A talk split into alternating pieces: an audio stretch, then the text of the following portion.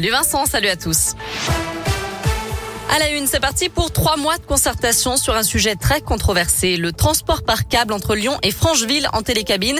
Les grands lyonnais ont trois mois pour prendre connaissance du projet, participer à des rencontres et donner leur avis. Ce matin, Bruno Bernard, président du Citral, a même ouvert la porte à un abandon du projet de télécabine en fonction des résultats de cette concertation, même si pour l'heure, il y croit dur comme fer, tout comme Michel Rantonnet, le maire de Francheville. Il y aura toujours des oppositions, a fortiori, sur un projet innovant comme celui-ci, mais je pars du principe qu'il faut offrir davantage de moyens de mobilité aujourd'hui, avec une voirie qui est très contrainte sur Francheville, c'est des rues de village, et un relief qui s'y prête assez bien au transport aérien.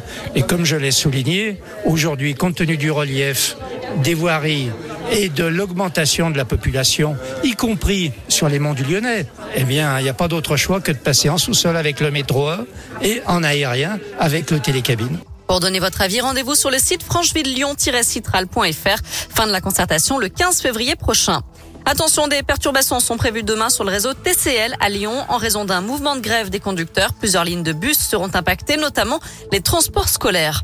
La manif aussi des avocats partout en France. Ceux du barreau de Lyon se rassembleront, se rassembleront demain à 13h devant la préfecture du Rhône pour défendre le secret professionnel menacé par un projet de loi. Ce dernier voudrait que les avocats lèvent le secret professionnel en cas de délit financier.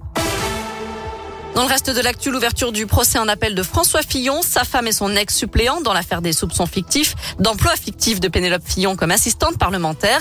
En première instance, l'ancien Premier ministre avait été condamné à 5 ans de prison, dont 2 ans ferme et 375 000 euros d'amende. Une mauvaise nouvelle pour la première fois depuis le début de la crise sanitaire, la mortalité routière a augmenté. 294 décès ont été enregistrés en octobre en France métropolitaine. C'est 14% de plus qu'en octobre 2019. Voilà pour l'essentiel de l'actu. Très bonne soirée à tous. Merci beaucoup,